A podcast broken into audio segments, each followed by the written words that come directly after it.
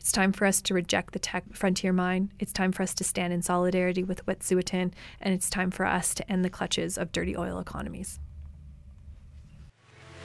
You're listening. You're listening. You're listening. You're listening to Terra To Terra Terra.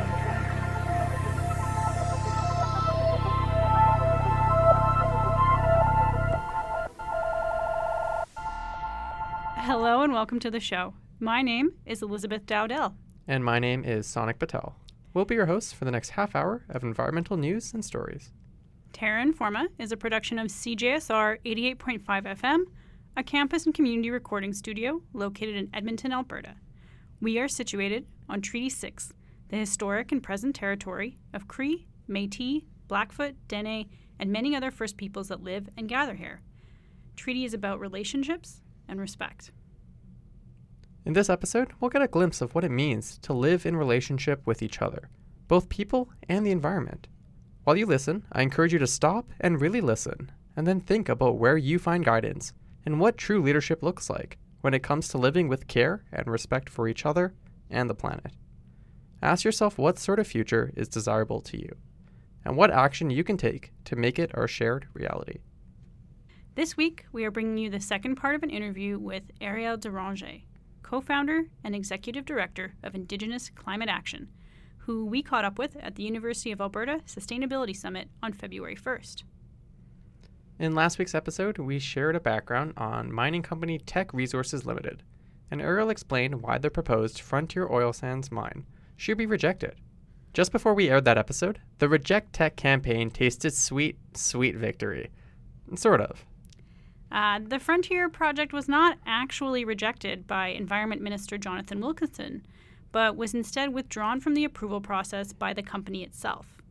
In an unexpected letter released Sunday, February 23rd, unexpected by Terra informers at least, uh, Teck Resources pulled the plug on the project. Some choice statements from the letter, signed by Teck President and CEO Don Lindsay, include, quote, Global capital markets are changing rapidly, and investors and customers are increasingly looking for jurisdictions to have a framework in place that reconciles resource development and climate change.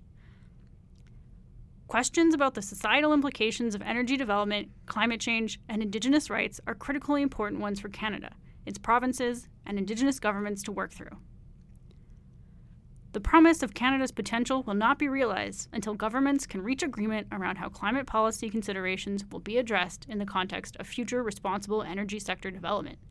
Without clarity on this critical question, the situation that has faced Frontier will be faced by future projects and will be very difficult to attract future investment, either domestic or foreign. End quote.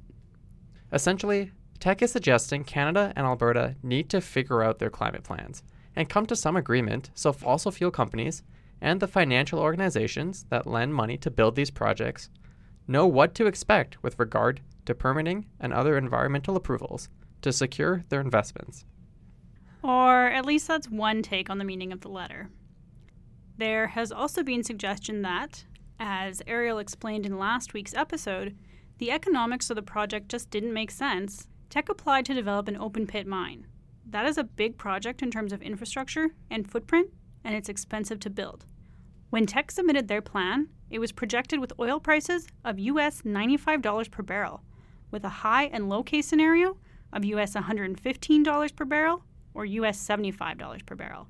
But in 2020, the price of oil is sitting at just around $50 per barrel.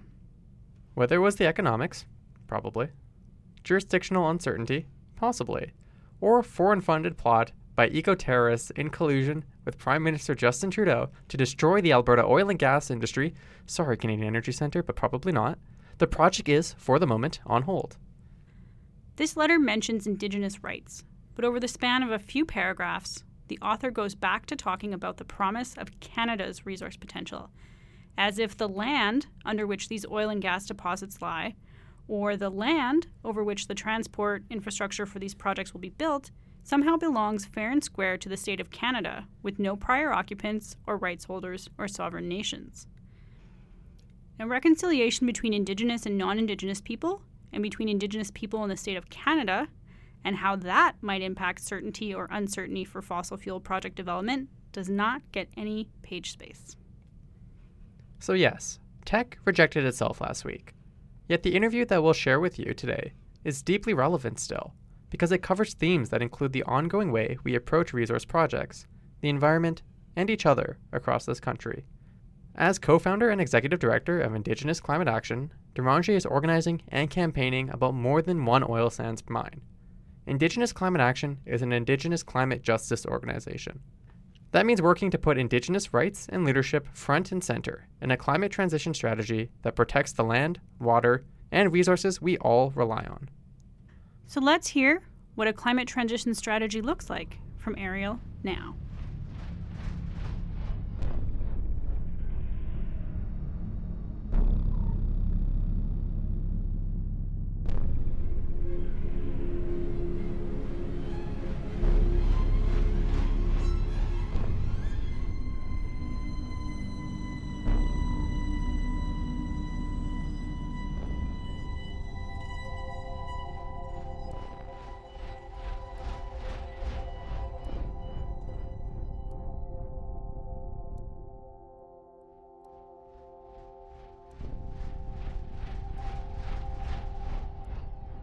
So eklanete dene sotlaneta Arieltse Ekwe Hushe Deranger Betsiini Hesli.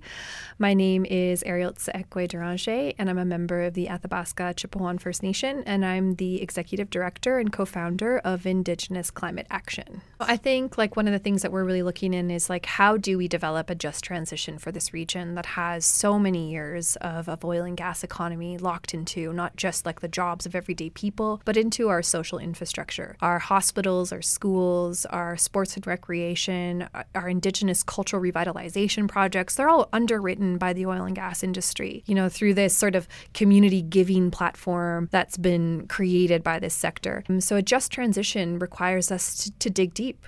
It requires us to like look at like how do we not just shift jobs and energy systems, but how do we shift an entire social structure that's dependent on an industry that is contributing to the degradation of our health, of our environment? And that's no easy task. Mm-hmm. I think that, again, like I said, it, the first step is not approving no, new projects. The second step is taking the time and resources to really mapping out what a just transition looks like. What is the role of the government, both provincially and nationally, in assisting this region in getting off of a dirty fossil fuel uh, industry and economy? And how do we look at including and upholding the rights of Indigenous communities while developing those economic systems? Because those communities have been put into a situation where those royalties, those very small royalties, because Alberta negotiated the worst royalties yeah. in the world for oil and gas, are not even trickling back to our communities. The only way that First Nation uh, and, and Métis communities receive any benefit from these from this sector is through private proprietary agreements that are negotiated between the corporations and the indigenous communities themselves. That is an indication of the fiduciary failure of our governments to uphold the rights and the protection of those rights in the development or the pursuit of this economic, you know, system or oil and gas. And so they're failing. So that's one. First off, we got to address that. Government has failed indigenous communities.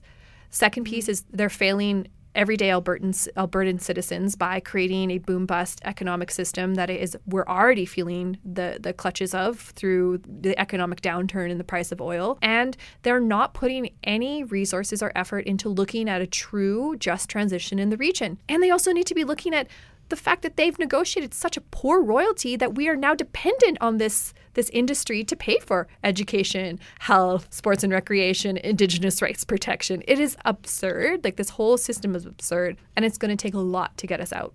Mm-hmm. It's going to take a lot, a lot of political will, a lot of capital, and a lot of the people are going to have to come together to recognize that this is unsustainable, not just for the environment and for Indigenous communities, but for everyday people.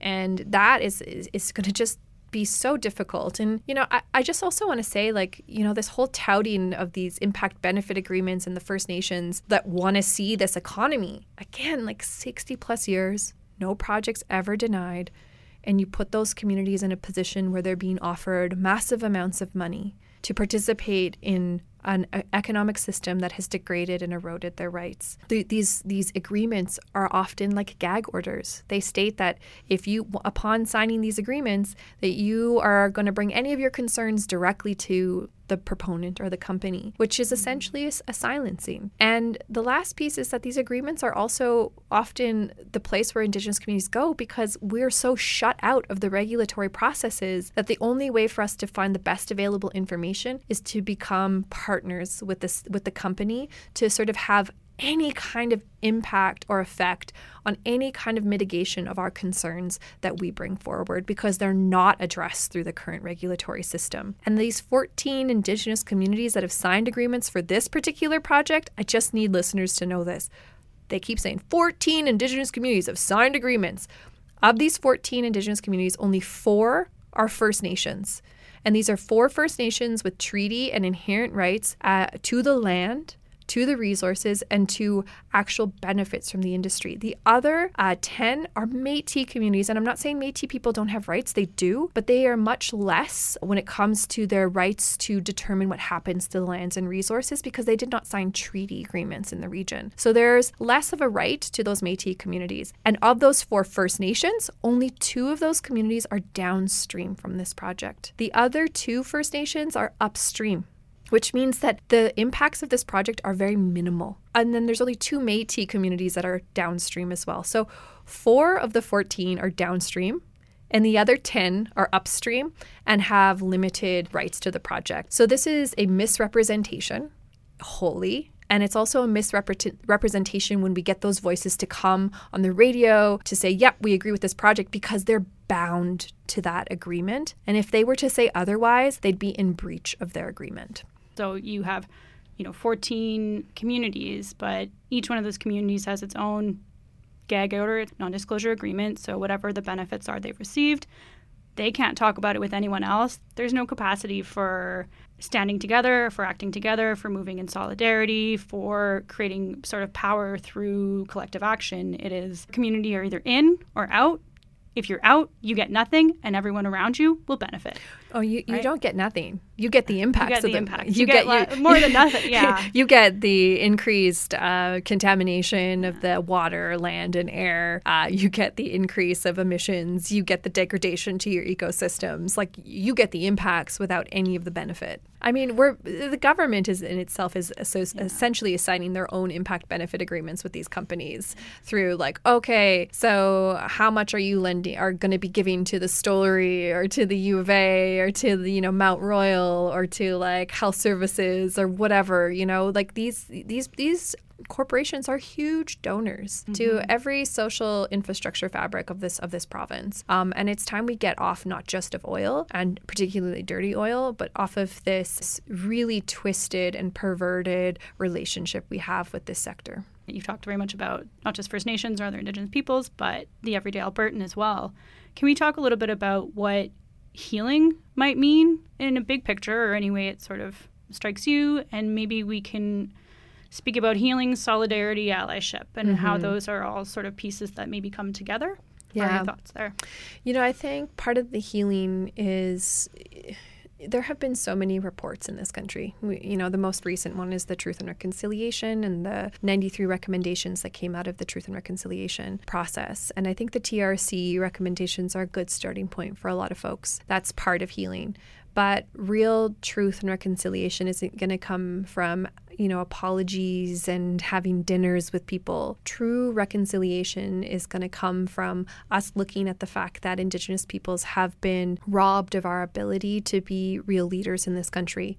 We don't have uh, the ability to manage our lands and territories. You know, 0.2% of Canada's landmass is reserves uh, in reserve systems, and the other 99.8% of the land is considered Crown land and under the full jurisdiction of the government. And so we don't even have control over our territories, which we signed treaty agreements to share the lands. We're not sharing them. True reconciliation is about giving that land back to uh, the control and the management of our lands and territories back. It's not a Supreme Court of Canada decision stating that First Nations don't have a veto power or that, you know, the RCMP are going to continue to invade the Wet'suwet'en who are standing up in their traditional hereditary lands and territories with hereditary leadership and governance. It's none of those things. Real truth and reconciliation and healing comes from A, recognizing that colonial systems and laws and governance and education and languages are not the only systems. Like, let's be real. There are other forms of governance. There are other forms of education. There are other languages besides in this country or this colonial uh, state English and French. There mm-hmm. is Dene, and there's multiple dialects of Dene, and there's Cree, and there's like Nuu-chah-nulth and Anishinaabe, and then there's Plains Cree and Swampy Cree and Woodland Cree, and there's like, you know, so on and so, and the Mi'kma'ki and Maliseet, and there's, you know, Haudenosaunee, and there's just so many rich languages and cultures, and each one of those places comes with their own sets of governance and laws. And that real reconciliation and real healing begins by recognizing those as valid and then starting to start and, and and simultaneously not and then and recognizing that we have already demonstrated through history and through millennia our ability to steward and manage our lands in responsible ways, and that we actually had thriving economies and trade routes throughout North America before colonization. Like there's this misnomer that we were just wildly living on the land, but the reality is is they were massive economic trade routes mm-hmm. that existed throughout the entire continent of North America and into South America, trading foods, trading goods and services, and these things existed. And they existed while managing and stewarding the lands and territories and modeling low carbon lifestyles. Absolutely, we live in 2020. We live in the future. There's all sorts of technologies, you know, medicine, um, transportation, and we can merge those emerging technologies with Indigenous ways of knowing and relating to the lands and governance. And that is a part of healing. And that is in its in a nutshell, that is like the foundations of decolonization. There's this really powerful movement called like land back, and everyone's like land back. You know, it's like some people go to land acknowledgements. We want to, oh, we acknowledge that this is, and then people be like land back. You know, uh, today's land acknowledgement was beautiful, and it talked about that.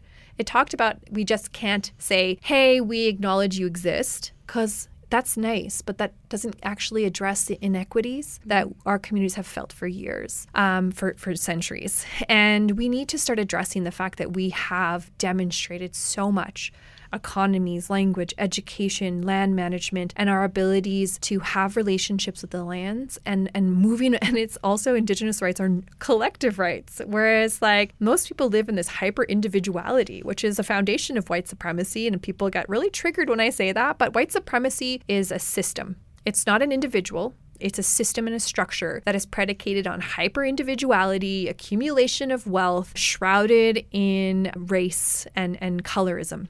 And so we really look at like how those hyper individual systems allow us to get into this hyper competition with one another. Whereas indigenous communities work in collectives. They collectively live in communities and they collectively harvest from the land and they collectively trade it along uh, trade routes and economic systems. And how do we re envision a future that looks at implementing those is part of that uh, as a part of the, the the future is a part of that healing process it's a part of like how settlers can just be like okay so this system that i've been a part of has benefited me but Check. how but how has it not benefited others and how can we change the system it's not going to come from passing a bill that says we recognize the UN Declaration on the Rights of Indigenous Peoples. It's going to come from putting those things into practice including the 93 calls to action of the Truth and Reconciliation, including the full implementation of the UN Declaration on the Rights of Indigenous Peoples. We have to accept the fact that there are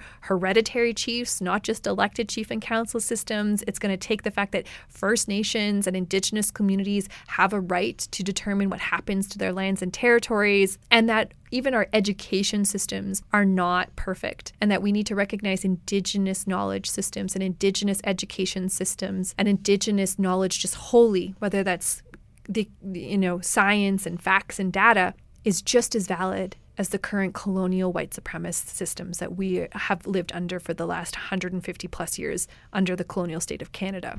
And that is part of that healing process. And as settlers, it's just recognizing, and I always say having humility your systems and your structures are, are fallible and they're not going you're not going to find the answers to healing or reconciliation within those colonial structures. And we have to break those walls and recognize that there are other things that need to be included in that container. And then there we can start to heal and there we can start to build the future that we that actually addresses equity and justice for all. For any other sort of settler listeners out there is this idea of complicity that you know you are complicit in these systems but you know learning that knowledge and exploring that is something to do with some kindness for yourself that you kind of have to forgive to heal to move on mm-hmm. to grow to change. So you know be kind in recognizing yeah you're complicit. You're a part of the system. You me um, any other settler out there listening. Absolutely. But you grow through that system and you can grow past that system. And we need co-conspirators you know, yeah. like the, the the onus and the burden to change these structures should not be on those that have least benefited from them and that these structures were never created to benefit us at all. We need settler allies. We need settler allies to to look at their complicity, but also to the fact that we can all benefit from structural change.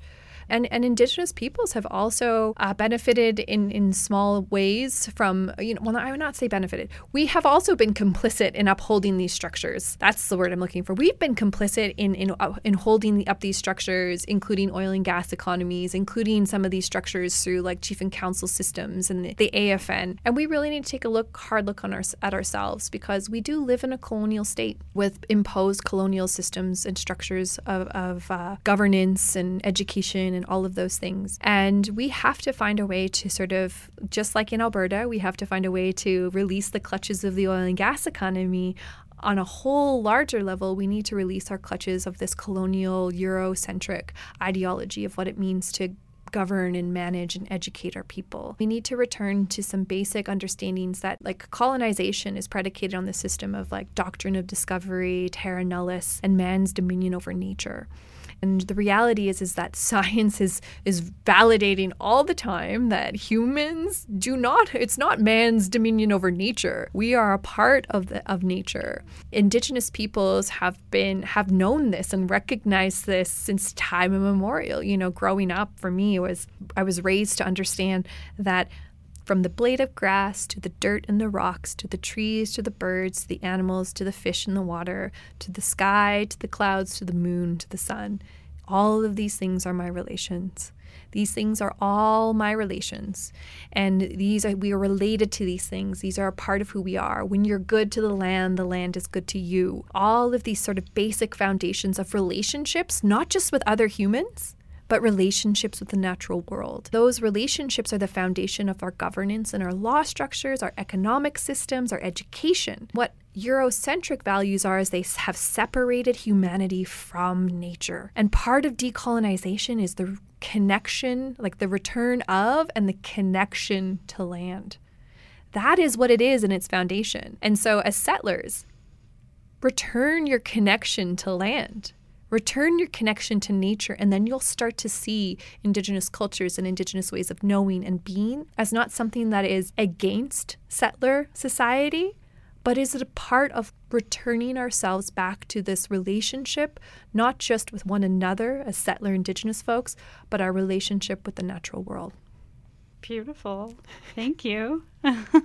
Is there anything else you want to add yeah, or talk I think, about? I think just like to to wrap it up, you know, talking a lot about indigenous ways of knowing and being and sort of pulling us back into this reject Teck thing is that um, I think it's really important that as settlers we don't just like reconnect ourselves with the sort of mystical like natural relationships, but what are the ways we can be co-conspirators um, in in challenging these systems? And I think like Teck, Wet'suwet'en and the Coastal Gas Link, the Trans Mountain Pipeline, Keystone XL, Line Three, some of these energy infrastructures they're not the be all end all because there are all sorts of battles that are happening everywhere. But these energy paradigms are locking us into these structures. And standing and being a co-conspirator with indigenous folks, supporting the the assertion of indigenous rights and sovereignty, or in the case of Teck where we don't have like a lot of like elected leaders standing up, but we do. You know, Smith's Landing is absolutely an elected leadership, and we should stand with them. But the grassroots communities that are saying enough is enough like, we need to stand in solidarity with Indigenous rights, Indigenous knowledge, Indigenous lifeways and pathways. I think like we need to stand up to send a clear message, not just to Teck resources, uh, but to the government that they need to take real action and move in the right way. You can contact your MP, um, your cabinet minister under the Liberal government to to say like reject the Teck frontier mine. Uh, you can write letters to Minister Wilkinson. You can go to the rejectteck.com website and sign on to an open letter to Minister Wilkinson. 350, Greenpeace, Green Party, like Lead Now, all stand. All these organizations all have petitions uh, to say it's time for us to reject this project.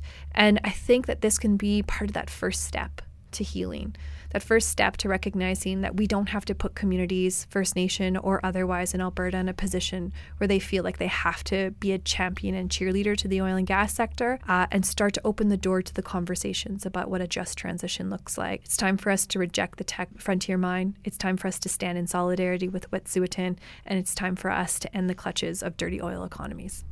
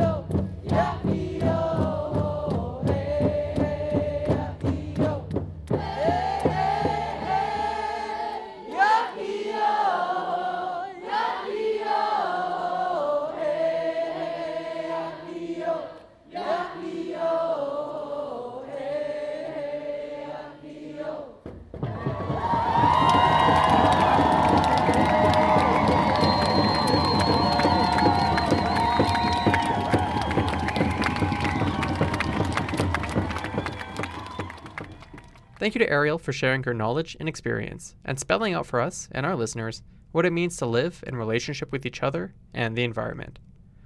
While the fight to reject Teck is now done, there are currently and will continue to be many more times and places where we need to stand in solidarity, recognize Indigenous leadership, and push together for a more just and livable future.